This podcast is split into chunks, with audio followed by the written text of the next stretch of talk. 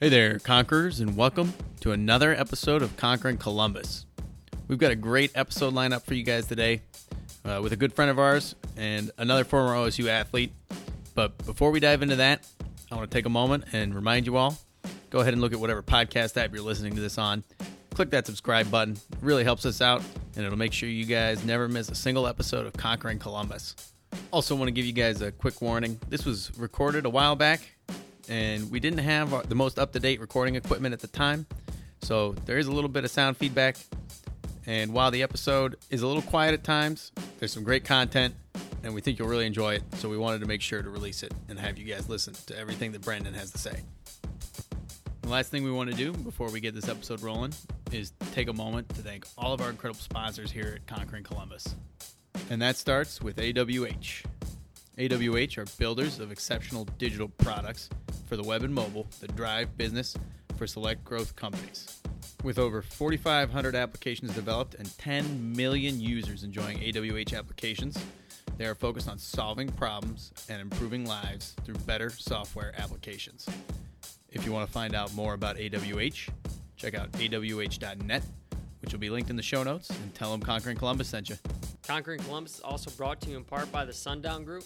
For those of you who don't know who they are, the Sundown Group is an Ohio nonprofit that helps connect entrepreneurs to investors, mentors, talent, and capital through business pitch events, workshops, and classes offered throughout Ohio. More information on the web at sundownfirst.org. Our final shout out today goes out to Procure Clean. Procure Clean is the official disinfectant and deodorizer for USA Wrestling, and they have a patented drop and go product that allows you to disinfect pretty much any surface in as little as 30 seconds. If you want to find out more about Procure Clean, email sales at procureclean.com, which will be linked in the show notes, and tell them Conquering Columbus sent you. All right, Conquerors, let's get this episode rolling.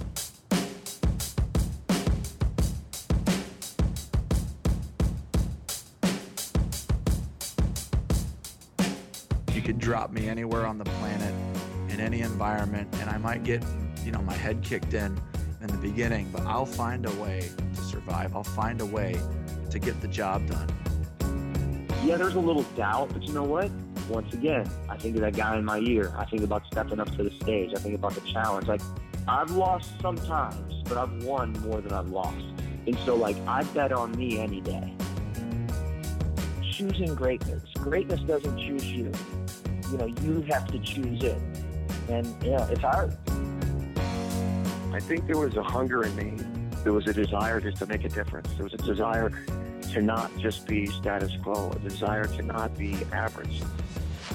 This is Conquering Columbus.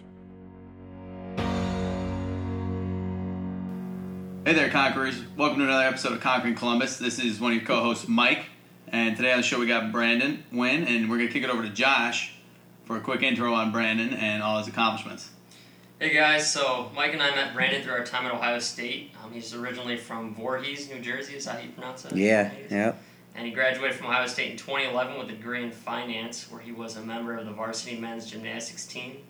Um, as an athlete at Ohio State, he accumulated a laundry list of accomplishments, some of which include 2008 recipient of the OSU Coaches Award, his first NCAA All American honors in 2009, and the all around, uh, 2010 NCAA and Big Ten champion on rings and second All American honors that year, 2011 NCAA Still Rings champion, two time academic All Big Ten, three time OSU Scholar Athlete, two time OSU co captain, just to name a few.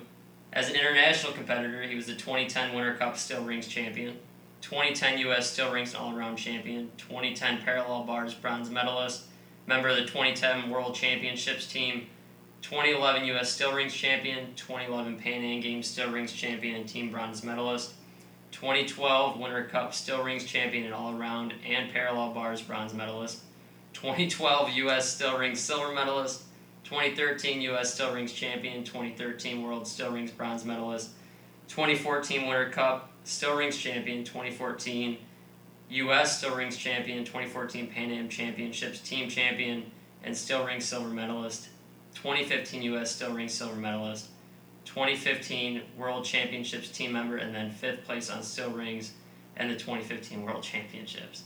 I miss anything in there? Nope, that was it. You got got it all. It's impressive. And uh, I think that might be the longest intro we'll ever have on Conquering Columbus, there, guys. But uh, on top of all that, he's also a health and nutrition freak in nature. He was recently featured on uh, the cover of Muscle and Fitness magazine with his column titled "The Best Physique in the Olympics." So, welcome to the show, Brandon. And Thanks. Thanks you. for having me. Yeah, how's Yeah. everything been going for you lately? Training and uh, Uh, it, traveling? it's been good. Yeah, I've been traveling a ton. Um, this past year has been super crazy. I actually just got back from Olympic trials. Um, we went through a whole process, and I didn't qualify for the team, unfortunately. So yeah, it, wa- it was a hard, uh, a hard process for sure. We had um, two days of nationals, two weeks off, two days of Olympic trials, and after that, it's a straight selection. So basically, you perform. Uh, the selection committee goes in the back, and they have a certain amount of time to kind of pick who should be on this team. You know, what team is going to be the most valuable for team medal, and then individual medal and accolades as well. So I wasn't selected to that team. Uh, we're so deep. You know, I talked to uh, one of the guys that was on the selection committee and in the room and going through all the scenarios, and there was ten different Olympic teams that constituted a team score within five tenths of a point. 10 different teams. So you could go 10 different ways and you can get a, a team total, you know, which is in the 200 something points within five tenths. So then, you know, it really comes down to who do they think has the best individual medal potential, which I have good individual medal potential. Um, I was a Still Rings World Bronze medalist in 2013 second ever for the United States in the history of our sport, and um, shown showed that in 2015 I could qualify for the finals again. And still rings has been like packed. So 2015, the alternates, the reserves, um, was a reigning Olympic champion. A former world champion and the reigning European champion. Those are the three reserves for that final. So super stacked. It's been a, a crazy ride, but I love the sport, and uh, you know I have uh, no problem with the outcome, and I'm happy I'm part of it. Yeah, will you go on to compete? Do you think after this, are you going to continue? You know, I, I don't know. Um, this next World Championships is individual, so basically all I would have to do would be my best event rings, um, which is really pretty well suited for me. You know, obviously making the Olympic team and things like that, the team aspect is really kind of how much value can I bring as a single athlete. Now, if I'm bringing a ton of value on one event, you know, that's not enough. I need to bring value on one plus several others, fit into a puzzle piece of the other athletes on the team to complement their weaknesses. So this year I could compete at the individual world championships, um, and that always has the most competitors on the individual events. 2013.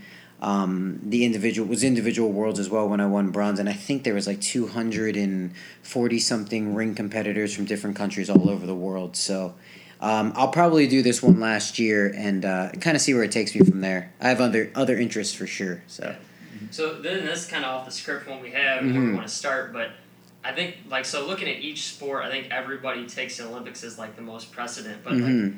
in wrestling, the World Championships is almost as much of an accomplishment as the Mhm. Olympic Championship. It sounds like in your in gymnastics, being an individual world champion Mhm. is almost oh, would be harder than winning the Olympics in a way because I mean you make it on the Olympic team based on how much you can contribute to the team. Is that correct? exactly, yeah. But if you win the individual world championship, I mean you're a pretty bad dude. Then. Right. So yeah, basically that's you know that's the United States' focus is to try to win that team medal, and every country does it differently.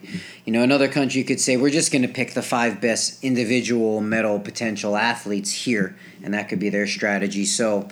Yeah, like you said, you know, at a World Championships, there's definitely a lot more competitors than there is at the Olympics. But you know, it's the Olympic Games. You know, it's the, it's the big thing. Everybody loves it.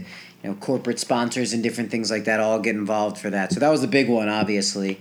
Um, but you know, I'm uh, you know happy to be a three-time world team member, and it's been really competitive at those competitions. So Absolutely. yeah, I never realized, you know, how competitive, how different the competitions can be at the Olympics. With, Yeah. With the strategy, but let's kick it back a little bit. Let's go Mhm. back to, uh, you know, your younger days and how you got involved originally with gymnastics.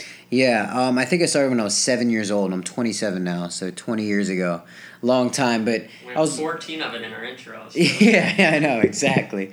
But uh, you know, along um, the lines of probably a lot of other people's stories, super active kid, flipping all around, you know, tumbling on the the carpet in the living room. I had a diving board in my backyard, so I was going crazy on that. Tried a bunch of different sports. I did soccer, you know, things like that, and then gymnastics just stuck.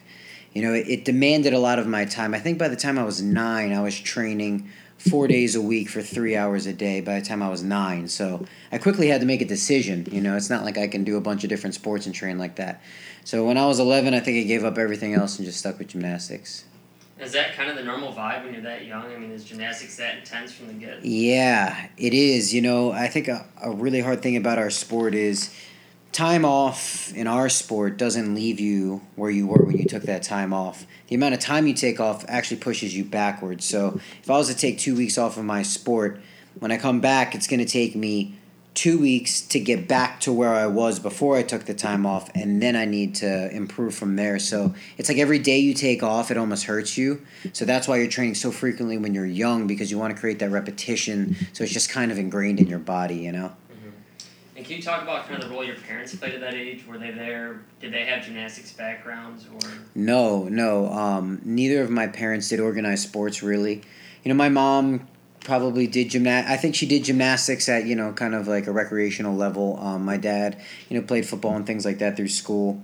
But um, you know, once they finished high school, they were done with sports, and they just supported me. You know, they supported me in anything I wanted to do, really, whether it was gymnastics or you know, play the piano. It didn't matter. You know, they just wanted to support me. So they're a really great support system. Obviously, financially, you know, gymnastics is probably one of the most expensive sports you can do as a kid. We're traveling like every weekend, the gym fees, the uniforms, the grips, all the upkeep. So um, it wasn't an easy thing for sure. Um, and my mom and my dad were separated in my childhood. So that was a hard thing, but they supported me all the way. What do they do for a living? Um, they're actually, my dad's retired now um, but he was in the car business for quite some time. Um, all kinds of different things body shops, car dealerships. Cars are his thing. So he did that. He's really an entrepreneur at heart. Um, he's done a lot of different things. I mean, he's been a landlord to several different real estate, you know, developments and um, apartment complexes, different things like that. He's really been involved in everything. And my mom as well. She's also an entrepreneur. Um, they actually had um, a real estate firm when they were younger or, and when I was a little kid. And now my mom's a real estate agent out in Denver, so she's still doing that. Actually, my girlfriend is um, starting to get her license now and kind of go through the process. But my mom's still working. My dad's retired, but he's always working on something. You know, he's like building something new at the house. He's got like a pole barn with like old cars. He likes to rebuild. So, both enjoying life.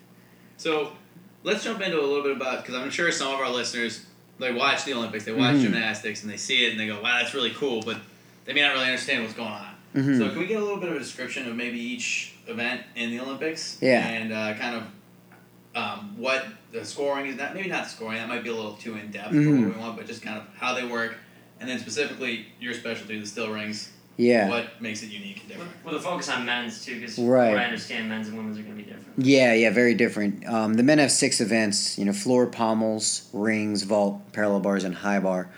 Um, and each event, you know, the the constitution of the scoring, you know, on a basic level is pretty easy. You, you get ten points for the execution of your skills, and then you do ten skills, and those skills add up to a total amount, and that's called your start value. And then as you go through those skills throughout the routine, every error you make drops your execution score. So let's say you have you know one point in error and your start value is 16 you get a 15 as a score. Um, they did that instead of the 10-0 system because the 10-0 system it got so close. It's like there was 9-9 9-9-2-5 9-9-5 9-9-7-5 it was like all the scores are so close. Now the scores are really wide and spread out so it's a lot easier to see who's better you know? Um, but yeah um, floor all these events have evolved so much over the years, but floor is, is six tumbling passes usually. Um, mean, you only have 70 seconds to do it. So, you know, if you think about the endurance factor of what floor is, it's a ton of pressure and strength in your legs um, and your breathing.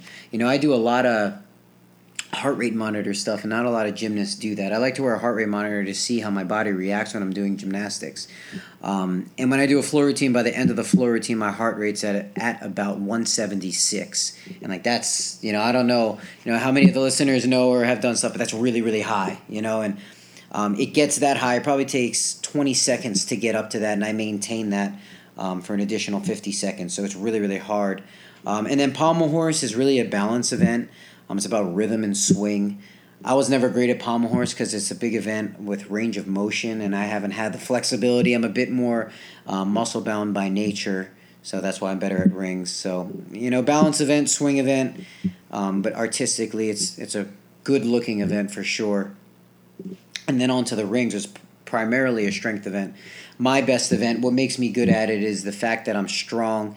Um, at a young age, you know, I really noticed that there is a huge opportunity for me on rings. I thought the fact that it was primarily a strength event, I could use all the information out there in the world to implement cross training techniques, weight training techniques, um, all these other things that people have been studying and doing for years, and then apply it to gymnastics. You know, to me that was a no brainer. It's like, well, all these other events are so foreign to the public. You know, so for me to get additional insight on how I could be better at that beyond what my coach is giving me would be probably hard. But if I follow the strength event, you know, I can do all these different uh, techniques nutritionally and all these other things. So I started getting really involved. Um, I became a certified nutritionist. I got really detailed with my diet, uh, manipulating different macro and micronutrients, all to to come up to a diet that I thought was going to fit me well. And then I implemented different training techniques that I've read about, learned about, etc. So um, I think really the fact that I became a student of rings and studying rings and how I could be better at rings is really what my success is. Um, and then the second part of what my success is is I'll just work till I drop, like no matter what. And that's that's not hard for me. I could work all day long, doesn't matter really. You know, a lot of people struggle with that part of it. To me, that's the easiest part because that's the part we can control. You know, effort. You know, we can all put in one hundred percent effort. So. Um, so that's rings. Vault is just a, a, sprint down a runway, usually 80 feet long. Um, and then you jump right before you hit the springboard so you can land on that springboard with two feet. You jump about eight feet in length to create a ton of forward momentum. You hit that springboard off of your feet, then you hit the vault with your hands, and as much power as you can apply to that process, you can do several flips and twists, and then you try to land and not move your feet. So, um, parallel bars, so, you know, same kind of thing. Two bars, a lot of balance, intricate movements there, um, and a lot of variety. Swinging underneath the bars, above the bars, catching skills, release release skills, different things like that. And then high bar, obviously, really exciting. A ton of release moves. Everybody knows about that. Um, and really, just probably the most fun event. Big dismount, you know, and stick your landing. So. Yeah, so you spoke a little bit there about how you really decided you want to become a student of the rings. Mhm. And at what age do you think that you realized, like, hey, this is where I'm going to separate myself? And did you really start to develop, um, like, realize what level potentially you could reach? And Mhm. like, Olympic dreams come in, college dreams come in. Do you remember when that? that Yeah, I do. You know, I was always pretty strong when I was a kid. My whole family's strong. My dad's extremely strong. My grandpa was a Charles Atlas national champion bodybuilder. It's just like in my blood. Um, so I've always been strong when I was a really, really young guy. And I was pretty good at rings when I was young, but I couldn't control the power too much. But my coach always told me, he's like, you're going to be really strong one day. Um, when I was 14, I started like really becoming, you know, separating myself from the other guys. So I was able to apply the strength to these different skills that I was doing. Um, and then I won my first junior national title, hmm, I think when I was 16 or 17. So from that point forward, I just said, well, I'm going to work as hard as I possibly can, you know. And then when I got to college, I got to Ohio State. I was surrounded by super strong guys, you know, obviously an amazing program. Um, and those guys are now, you know, some of my best friends, which is great. But I really was influenced by them. You know, I, not only did I want to impress them, but I wanted to beat them as soon as I possibly could. You know, that was the goal. Um, and by my sophomore year, I had increased my start value tremendously, and I was doing um, a start value that was competitive with some of the highest start values in the world. Um, and then by my junior year, I made my first world championship team and tied for eighth at the world championships and got bumped out of the final. Um, so I knew I had a lot of potential there. I was number one in the United States, and then I kind of took it from there. In 2013, I, I won that bronze medal, which is really unique in our sport. Um, and uh, you know the influence of my coach, who's still my coach, Casimiro Suarez. It was just a really cool, emotional time, you know, because it was something we accomplished together, and we identified we really wanted to do that. And it was a year I could focus on just the rings and the parallel bars. I actually got, um, I believe, sixth place at that World Championships on parallel bars as well, so off the medal podium. But um, it was a good time, and uh, it has just kind of progressed as the years have gone on. Injuries have played a part and I'm always having to adjust. I'm training differently every day, but always using my head, you know. When you said that you're training really hard after you won, was it the first junior world title? Mm-hmm. What is, you know, I don't think a lot of listeners out there might understand what really hard is, and I think we know because we've seen you around Yeah. Steelwood for 14 hours. I Yeah. don't know if you even have an apartment. I Yeah, I, I probably don't need one, right? But um, what's really hard, I guess, to look at it, you know, outside of the gym, nutritionally, I'm counting every gram of fat, carbs, and protein that I'm eating every single day, and I have a log of that for the past two years every single day, um, and I'm manipulating that macro those macronutrients nutritionally to complement and fit my workload. So that's outside the gym. Obviously, recovery. Um, and, and some supplementation with protein powders and things like that. But really, the diet is you know real food is really what it comes down to. That's the basis. And supplements are exactly what they're called supplements. You know they can replace things here and there if you're missing but um, so then getting into the gym probably in my younger years when i was really going for it um, you know i would do two hours of strength training in the morning um, and I, I time my rest period. So usually i'm doing two hours of strength training with maybe a minute to a minute 15 seconds rest between each set um, so if I'm doing like a ring strength sequence, I could do 10 ring strength skills with a spot, um, and I would do 25 to 30 sets. And then I would go on to general conditioning, which was um, a bit more complementary stuff, you know, to build a bit more mass as I was trying to get stronger throughout that period. Go home for two and a, two and a half to three hours, have some meals, come back um, and then do four hours of skill specific training. Um, it was weird, actually. You know, the more tired I made myself in the morning, the more relaxed I could be at night, and almost the better my performances were. So um, I would do that, and then sometimes I would do a third training session that day. Could have involved a bit more um, cardiovascular work muscular endurance work, things like that. Not a lot of like heavyweight, high load, but really more repetition. So, I mean, on a hard day, I could be training eight hours a day and putting absolutely every ounce of energy I have into each rep, each set. So, I love it. To be honest, sounds crazy, but I think it's the best you know way you can spend your time. Yeah, and you mentioned earlier that you know with gymnastics it's a little different with recovery because if you take two weeks off, mm-hmm. it sets you two weeks back. So how did you manage? To do all of this, and you mentioned you had scheduled recovery. Mm-hmm. How did you manage to do all this without hurting yourself? Yeah, it's uh, it's really hard, you know, and I think what it comes down to is I believe our brain always fails before our body. Like when we feel like we can't do one more rep, it's because our brain thinks we can and it's not our muscle. Even when we, you know, we're watching our arm not be able to lift the weight, but I think that's the way that we're, you know, we're believing that we can't lift it. I think we can always dig deeper and get more. And with that kind of concentration comes a concentration on the form of the repetition and being in touch with your body. And I think when you're in touch with your body, and you're not rushing, you know, you're not focused on other things, you're not being distracted, and you're really in touch, you can make sure you're doing things correctly.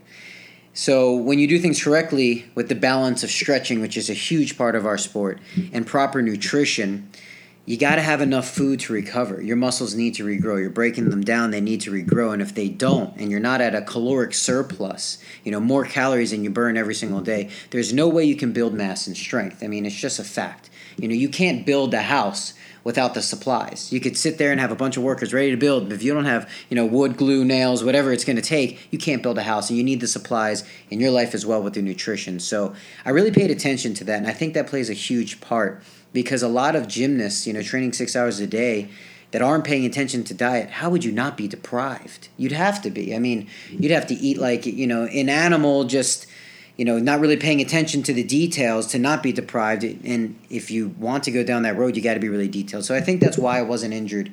Um, as I got older, I started to get into a period where I was getting a bit more injured. Um, and I think that was because, you know, the years and years of the workload, I started to get a bit comfortable. And everybody does that, right? You do something for so long and then you think you're kind of good at it. And then you kind of back off of paying attention to it like you did when you first learned it and it's good because it's a wake up call. Then you relearn, refocus, and move forward. So, you know, if I could all break it down to one thing that could contribute to that success, it's, you know, keep adjusting in real time and be honest with yourself about what's going on with me today and now and how do I need to move forward for tomorrow. And any any facet of life, I think that's going to bring success. So talk about that level of insane training and, and focus on what you were doing and your goals in gymnastics, and then juggling that when you got to Ohio State on the college scene yeah. with your classes and academics, and what your mindset was and, and how that kind of really was that a wake up call when you first got there? And Oh yeah, it was hard. You know, school. You guys know it's like class is crazy and it, it takes over. Um, I really adapted the mindset at that point was identify a goal and do just enough to reach that goal. You know, it's like if we could you know turn it into a quantitative measure. Um, if it takes you know ten hours of studying a week to get an A, only study ten hours. You know, don't just study 25 hours to make sure you get an A. Identify that's only going to take 10 hours and just study 10 hours, reach your goal, and then move on. And I think, you know, that kind of um, delegation of time and resources really what it comes down to. And I think that goes back to, again, is, you know, identifying what it really takes. But when I got here, it was a lot of studying, um, but I really just said, hey, I know gymnastics is a priority, and I graduated with a 3 2 something, so it ended up pretty good. Um, but really, what I did was I made sure the classes that I knew I could get an A in, I got that A. You know, I, I didn't let those classes slip. And then classes that I knew that would require, you know, a huge amount of time to get that A, but it re- wouldn't require nearly as much time to get a B, I took a B in that class because I knew with an A, with the other classes, it all balancing out, my GPA would still be good, and I'd be able to reach my overall goals with graduating with a good GPA. So I think it kind of comes down to that, right? Just figuring out, you know, this is all I need to do to reach this goal. Let's not overdo it, kind of thing. Right, that prioritization of your goals, I think, is very key to accomplishing things Mhm. you want to do in life because you kind of get lost, right, with all these Oh. things like, man, I want to be an astronaut, and I want to do this, and I want to Yeah. go be the best sales guy at my team, and I want to start a podcast, and you got to really kind of plug and choose Mhm. which ones you're going to give your most time to. But yeah. um, you mentioned earlier jumping into college that Mhm. you got there and everyone was strong. Mm-hmm. And Yeah. so was that? How did that um, affect you at all? And did you make you want to work harder? Did it? Um, was it kind of like, man, I thought I was strong, and Uh-huh. I show up, and now it's a humbling experience. Definitely humbling. Um, I knew, I, I knew of these guys, right? Because I looked up to them when I was a little kid, so I knew they were going to be really strong. And it kind of was always like in the back of my head that I wanted to be stronger than them, even before I got here. And I knew it was going to kind of be like when I got here. It's like you know how it is, instant competition. Even if nobody's saying it, it's like everybody's looking at you, you're looking at them. It's like weird at first, and it's like that kind of weird competition. So, I mean, I just wanted to beat them. I wanted to beat them with my my drive and my dedication. That's what I wanted to do. Um, and then I know I brought them up, you know, and they were beating me at times, and I, we were going back and forth. I think that's what makes a good, you know, a good team. You know, a lot of people that don't have that team aspect in their life will never understand that probably, but um, the push and the drive that you get from your brothers is stronger than any other drive I, I've found in this world yet. So um, it was a great experience. You know, I, I wouldn't trade it for anything really. Can you talk about that team aspect, how that was built, and how that helped you reach your goals over the last, you know, five to six years? Yeah, um, you know, having the alumni come in, and I'm sure you guys have this experience, it almost like reminds you that there's a lot more to this than you, right? It's like when you're out there, you can really bring it back to you, like, oh, I, I want to do this, I want to do that. But then you have the alumni out there, and they show how much they care about the program. And then you hear about how this program has influenced and changed people's lives and so on and so forth. And I know when I come in the wrestling gym, it's like you got, you guys have guys in there that, you know, I don't know if they're were part of the program or have kids that are part of the program, but they look like they just like being around that atmosphere. And the fact that you have successful wrestlers in there that are passionate about it, it gives those people excitement, you know. And when you think about it to that degree, um, that's kind of what made the whole thing easier for me. Um, and then that, that team aspect, you know, it just feels so much better to win with your friends, right? Like when you win, you know, by yourself, you're so excited and you're like, oh, cool. You like call some people on the phone. But when you, when you win with your friends and you feel their energy and you see that look in their eye and it's like that's the only thing that matters at that moment, it's so cool. And when they're really your friends and brothers, then it, it means even more. So I, I loved it. And so, you know, you had a, a laundry list of accomplishments in college that we went over earlier. Are there any of those that you feel like, hey, I, I had to do some really hard things? Are you most Mhm. proud of? And then, are there any things in college that you didn't achieve that Mhm. you regret or are disappointed in?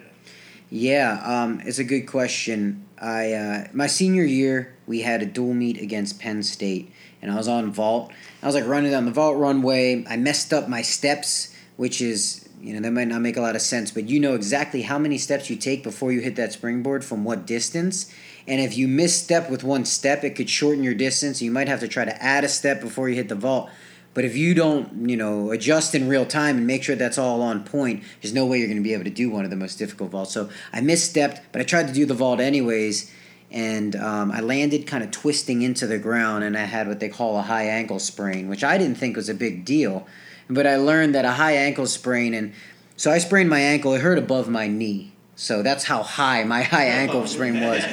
It made it, yeah, like that. Honestly, it was like crazy. It made a cracking noise where, like, I landed and I thought for sure my bone was like sticking out of my skin because I heard this like crack. And what the doctor said was the two bones in my leg, it just cracked like you crack your knuckles because it just adjusted so quickly. So I was, I couldn't I couldn't walk normally probably for three months. And like every day I was just kind of in the gym. I would take my shoes off, I'd take my socks off, I would stand on the soft floor and just try to, you know, gain that that walking back. Um, so the plan was that I was to be able to try to do one landing, so land a dismount by the NCAA's, which was my senior year. It was at home. So the plan was to try to be able to do one landing you know, the doctor that I was working with didn't think that that would be possible, but he said if I kept working really hard, I'd probably be able to do it. Obviously, I wanted to do more than that, right? Everybody wants to do more. So I actually ended up not only being able to do landings on every single event, I was able to learn a new vault that didn't hurt my ankle as much. I was able to compete that vault in time and a floor routine on that hurt ankle, and I had the best competition of my life that night. So it was pretty cool. Um, but it just happened to be like everybody had the best competition of their life that night. So I ended up fifth place in the all around, and between fifth and first, I think was less than six tenths of a point. So you know, winning the all around at NCAA is huge, like NCAA champion. So I really wanted that. Ended up fifth, but I mean that recovery process was the coolest part. So I'm happy about it. Can you talk about what went into that mentally when you got injured and what it was like trying to overcome that just from a mental aspect. Because I mean, when you train that much, like I noticed from the wrestling aspect, and then you get hurt for a couple months, it's almost like it's super hard to go through something. Yeah. It becomes like a depressing experience, and then especially with your senior year and those goals on. Yeah, it, it is really hard. Um, it, uh, I mean, you know, I think what it really comes down to is I never lost faith that I knew I knew I could do it.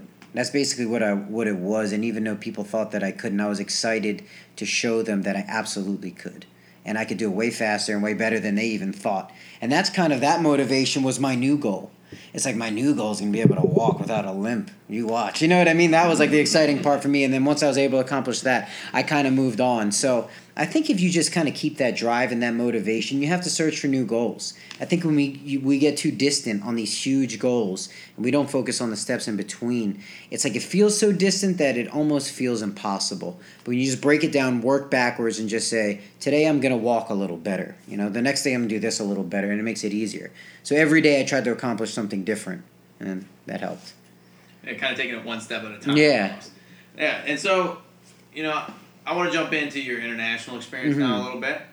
Um, I think, you know, what was, it's another jump, you know, it's Yeah. another level. So, what was the first thing you thought, you know, jumping into the international world versus the college world? What was the first differences you noticed and the challenges? Yeah, it was so different. Um, you know, making the senior national team in our sport's really big. In 2009 was the first year that I made it, and I was in shock that I had made it. I was like, oh wow, like I, I finally did it. You know, I really wanted to do it, but it really happened.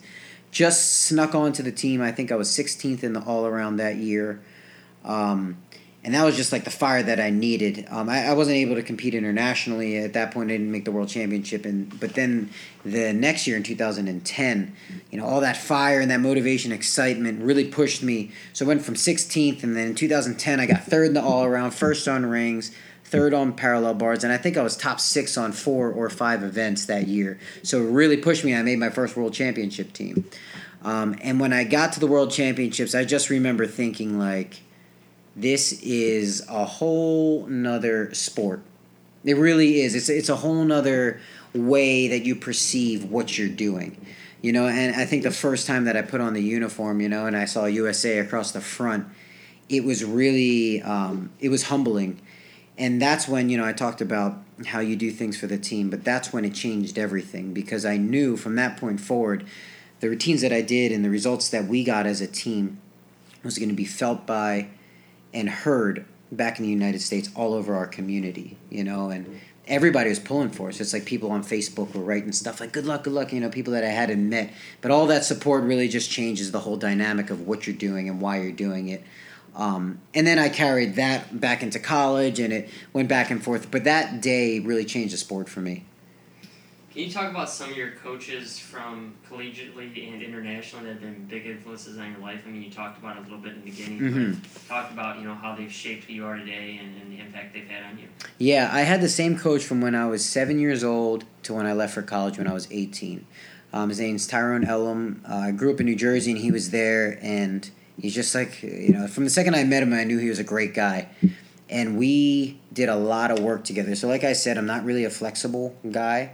So, that has always been a problem in my gymnastics. And he would stay at the gym with me, you know, until 10 p.m. sometimes. We would do an hour and a half of extra stretching that night. He would come in in the mornings. We would travel to this place to train in this kind of gym, that. He really helped me, um, not just in gymnastics, but really in life. You know, he, a great mentor, a great guy, a great person to just know. Um, a lot of what I am today and a lot of what I believe and, and what I've come to learn today is all from the influence of him. Um, and then when I got here, I was in the hands of other amazing coaches. The head coach was Miles Avery. Um, Doug Steibel was the other coach, and Dmitry Bilozerchev was the second assistant. He is um, arguably, but a lot of people say, the best gymnast ever to live. Um, he got in a car. He, he won his first world championships when he was 16 years old, the youngest guy to ever do it. He got in a car accident after that World Championships. He broke his leg in 40 places, which is like a fact, literally 40 places. Went to the hospital. They were about to amputate his leg because it was like completely trash. His coach found out he got in the car accident, got to the hospital before they amputated, told them not to amputate, and they're like, fine. You know, they put it in this huge brace. It took him a couple months to just be able to go upside down without having the blood burst through whatever incisions or um, stitches that they had done. It was like a crazy thing. The very next World Championships, he won again. So he won the World Championships first time, got in the car and broke it in 40 places, rehabbed his leg, and made it one year later, got to the World Championships, and won again in the all around. So once I got here, I was like, all right, I'm hanging out with that guy. Right? So, yeah. And, it, and when you ask him about it, he's like the funniest guy. He's like the calmest guy. He doesn't have a lot of expression. He was like, I did what I had to do. You know, like in his Russian accent, it was no big deal. And I was like, okay. So he was really a big influence on me at that time. He helped me like a lot, you know, as coming as a freshman. Um, and then Miles Avery was the head coach. And he had coached Paul, Morgan Hamm, Blaine. So he's been on the scene. He knows, you know, there's a whole different thing between becoming good at gymnastics and what does it take to get me on an Olympic team or world championship, world championship or national te- national team. It's really a whole different dynamic. So I had his influence, and then Doug Steibel was kind of a wild man uh, that was here, Ohio State athlete, a senior national team member as well. So it was a good mix. That was great. They all left when I was a sophomore. No, when I was a junior. All three of them. Then when I was a senior, a new coach came in, Rustam Sharipov. Great guy. He still coaches me today. He was just at the past competition with me. Um, he hired Casimiro Suarez as his assistant, who's my current coach now, who I went to 2013 World Championships with, so on and so forth. Um, and you know, there's really not there's really not any way to describe how great of a guy he is. An amazing athlete, obviously. I think he holds the record for inventing the most skills in our sport. I think he, right now that's still being done. Seven skills he invented that people are still doing today in the code of points. Um, but an amazing person. He took me in like I was his family. You know, he really did. Um, I've been to his house quite a bit. I know his wife and kids very well. Great people. Um, and we share, you know, a really personal relationship and he's really helped me inside and outside the gym. And when you're on the competition floor and you feel like, you know, the world's gonna end, it's the craziest time, you know, to look over and have somebody that's your family standing next to you, going through it with you, is, uh, you know, really the biggest support system you can have. So, great experience. I'm lucky. Yeah, it sounds like an amazing experience Yeah. you had with coaches. Do you pull anything in, in particular mentally from things that they've taught you, like philosophies or outlooks on life? Like, I know, and I don't know if that question makes a lot of sense, but I think to relate it back to like when Mike and I look back on like Tom, for example, Mhm. who you're obviously familiar with, Mhm. there's certain things that he's said and he's taught us that have, have changed the way that we look at, at things. Have you had that experience with your coaches? I have. So, um, my my thing as an athlete is, as I got older, you know, like I said, I continue to train really hard. It's hard for me to decide when it's too much at this point now because now I'm doing a lot. So, you know, philosophy wise, he always reminded me that I'm a great competitor, which every time I get in a competition, I do feel like I compete, you know, above. And some people get to competitions, they compete a little bit below. Some are the same. I always compete a little bit above. And he always reminded me that if I had the faith in my ability to compete, it really didn't matter about how many repetitions I did before. So if I could minimize those repetitions and make sure I was 100% healthy for those competitions, it would get me the best results. So I really thought about that a lot. Um, and it's hard for me, you know, especially now. I was like, I want to do another one. I want to do another one. And he would just calmly say, You've definitely done enough. You know, do you feel like what you did today, if you had to raise your hand tomorrow and compete, could you do it? I said, Absolutely. And he said, Go home. That's it, you know, so I think really what he's introduced in my life is that balance because you got to have it. And with passion um, and then success from that passion, sometimes comes obsession. And you got to really be able to monitor that. And he's been great with that for me. Yeah. Do you think that you can pick out why you were able to perform above in competitions? A lot of people, you know, they'll be great practice room Mhm. athletes, but when it comes to peak performance time, they're not able to reach their potential, let alone above their potential. Yeah, you know what I really think it is, and um, I just actually had written this down in my phone because I just went to a competition. I like to write notes after because it's such an emotional experience that I feel more in that four days of competition than somebody, you know, or I could feel in a week or a month, whatever it is. But I think what it is is you have to be able to monitor those variables. And when you can pay attention to the variables that are affecting you, you're in a different city, you're sleeping in a different bed, your food is different, the equipment's different, the atmosphere is different, you're surrounded by different people. When you can try to say, all right, I have to make that at least the same as it feels at home, then you can get comfortable. And when you get comfortable, you can feel what's going on. And I think that in competition, I can use my emotion to feel more of what's happening and then be able to adjust better. It's funny when I think about remembering doing a skill that maybe I've done 3,000 times. The times, maybe I practiced it 3,000 times and competed it only three. And those three times that I competed it are all that I remember because they moved me so much during that time. So I think if you can use all the chaos and you can monitor those variables, but use that chaos to go in the right direction and really dig deep to improve. That's kind of what I feel like I do. I kind of use everybody's energy, whether it's negative or positive, to make my experience better. So I think that makes a difference. So what I'm curious about is you mentioned making making that food or making that hotel room seem more like home and what you're used Mhm. to. So are there any particular things you do? Yeah, I, I bring a rice cooker with me internationally. I bring brown rice as a a pretty consistent um, carbohydrate source for me. I eat it at home all the time, so I just make sure that I have food sources, you know, exactly the same, and then I pay attention to my schedule. You know, when I come home in between practices, I eat, but I definitely don't lay on the couch. Sometimes I go for a walk. Sometimes I sit outside, you know, sit in the sun if it's nice outside, different things like that. And I make sure that I, I try to keep that the same. Um, and then one of the biggest variables that um, I think is it's huge, and a lot of people could benefit from it. Is if you don't think about your sport all day when you're at home, don't think about your sport all day when you're at the competition. And you guys know, like you could be there, and like before you get there, you're just picturing over and over in your head about how well you're going to do. But I don't do that at home, you know, so I'm not going to do it there. And I, I think what that does is it takes the edge off in a bad way because when you get there, it's not crisp to you anymore. It's like kind of died out to you because you've been thinking about it so many different, you know, so many times and in different scenarios. So I try to keep my mind at ease and, and then keep all the other variables the same and just relax, have fun, you know. So to kind of circle back to major accomplishments and setbacks internationally, we talk collegiately. Do you have anything internationally that really sets out in terms of like, you know, out of all the things I've accomplished, that was that was the moment. And then Mhm. in terms of setbacks, anything that really was just like, man, thought I had that and it didn't work out. Yeah. Um, so 2013, I think winning that medal was was big. You know, like I said, I did it with my coach, so it was emotional. He was there with me. It was awesome, huge accomplishment. And then 2015, in the finals, I had qualified in third place into the finals, and in finals, I did a much better routine. And I stuck the dismount. I think I was the only person to stick the dismount in the whole final, which which is big in a final because it's like the crowd's all around. I thought I had it, to be honest. I thought I had won it for sure. Um, and I was really excited. I thought I won it, and I didn't, and I ended up fifth. So, setback wise, that may have been you know one of the few times that I got a bit ahead of myself. You know, I was like, oh, I think I got it. I think I got it, and I almost you know attached myself to that outcome. And then when it wasn't that outcome, it was slightly disappointing for a period of time.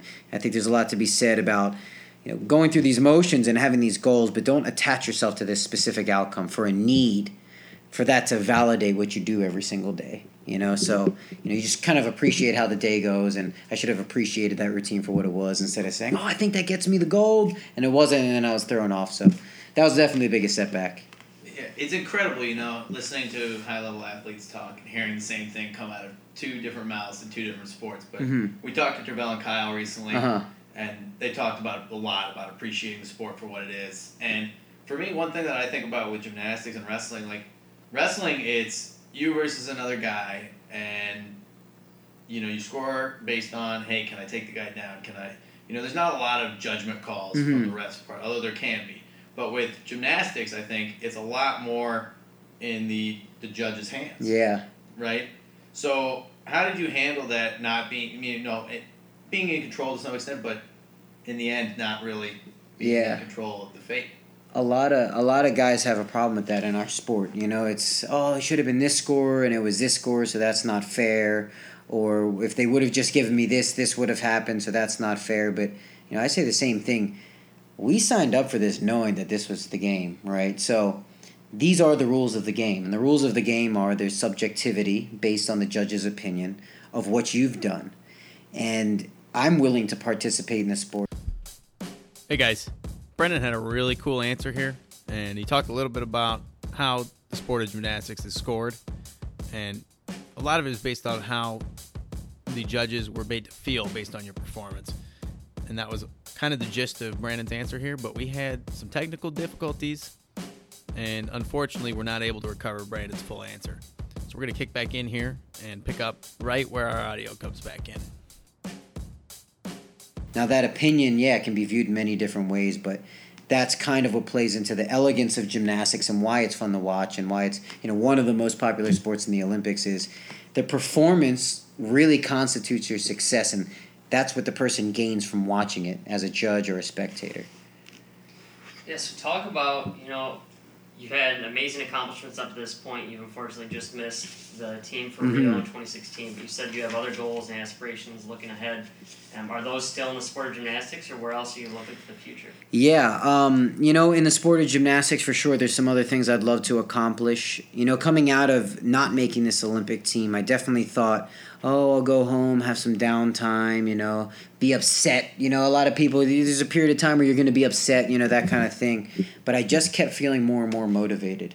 And then I was thinking in my head, well, maybe you know that's that's not. I'm I'm putting that on as some sort of defense, and eventually that'll change. But I really just feel more and more motivated to go out and capture the opportunities that are right in front of me. Because not being a part of that Olympic team just shows me how lucky I am to contend for such a prestigious thing.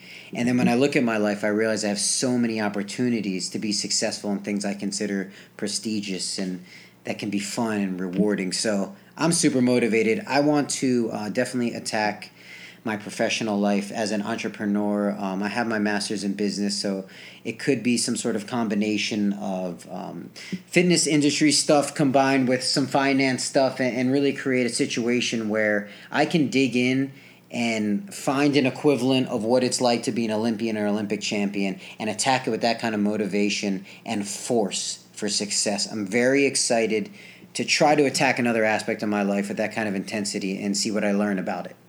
So I'm definitely ready for the professional world, um, and whether that comes next week or next year, um, it's going to come soon. So Do you have any ideas in mind in particular, or I have I have a couple ideas. Um, you know, I've been involved quite a bit. You know, I started my first LLC when I was 19 with one of my gymnastics buddies, and we started business together. And um, we have a patent pending fitness product, and we've been kind of all over the map with what we wanted to do with our lives. Um, you know, obviously, when you're young, it's all about making money, and as you get older, you slowly realize it's more about the passion and appreciating your day. And when you can combine the two, um, you really uh, you really have success. I enjoy fitness wise, helping people that want to reach their goals. Um, I do a, quite a bit of online training now, so I have different clients that contact me from all over the world that have different goals. You know, some of them want to lose weight, some of them want to learn uh, gymnastic skills, some of them want to do general fitness, and I work with them online. Um, uh, we talk over email and Skype and different things like that, and I, I see that you know they're happy about it,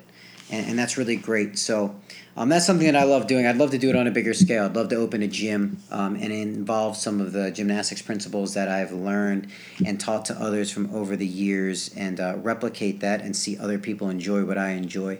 Uh, I think that'd be a really great thing.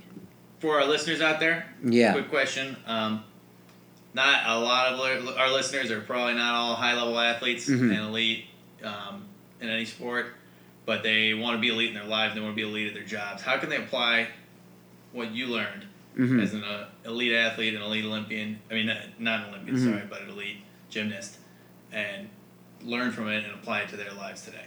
Yeah, um, you know, I think the best thing that they could take away is, you know, the goal isn't to suffer through something to just reach an end goal. The goal is to appreciate that process, whether it's a hard time or an easy time, whatever or however you perceive it. Appreciate the fact that it's hard and appreciate the fact that you're overcoming these obstacles every single day because every day and every morning you wake up, you're becoming a better, stronger person. And that's the reward.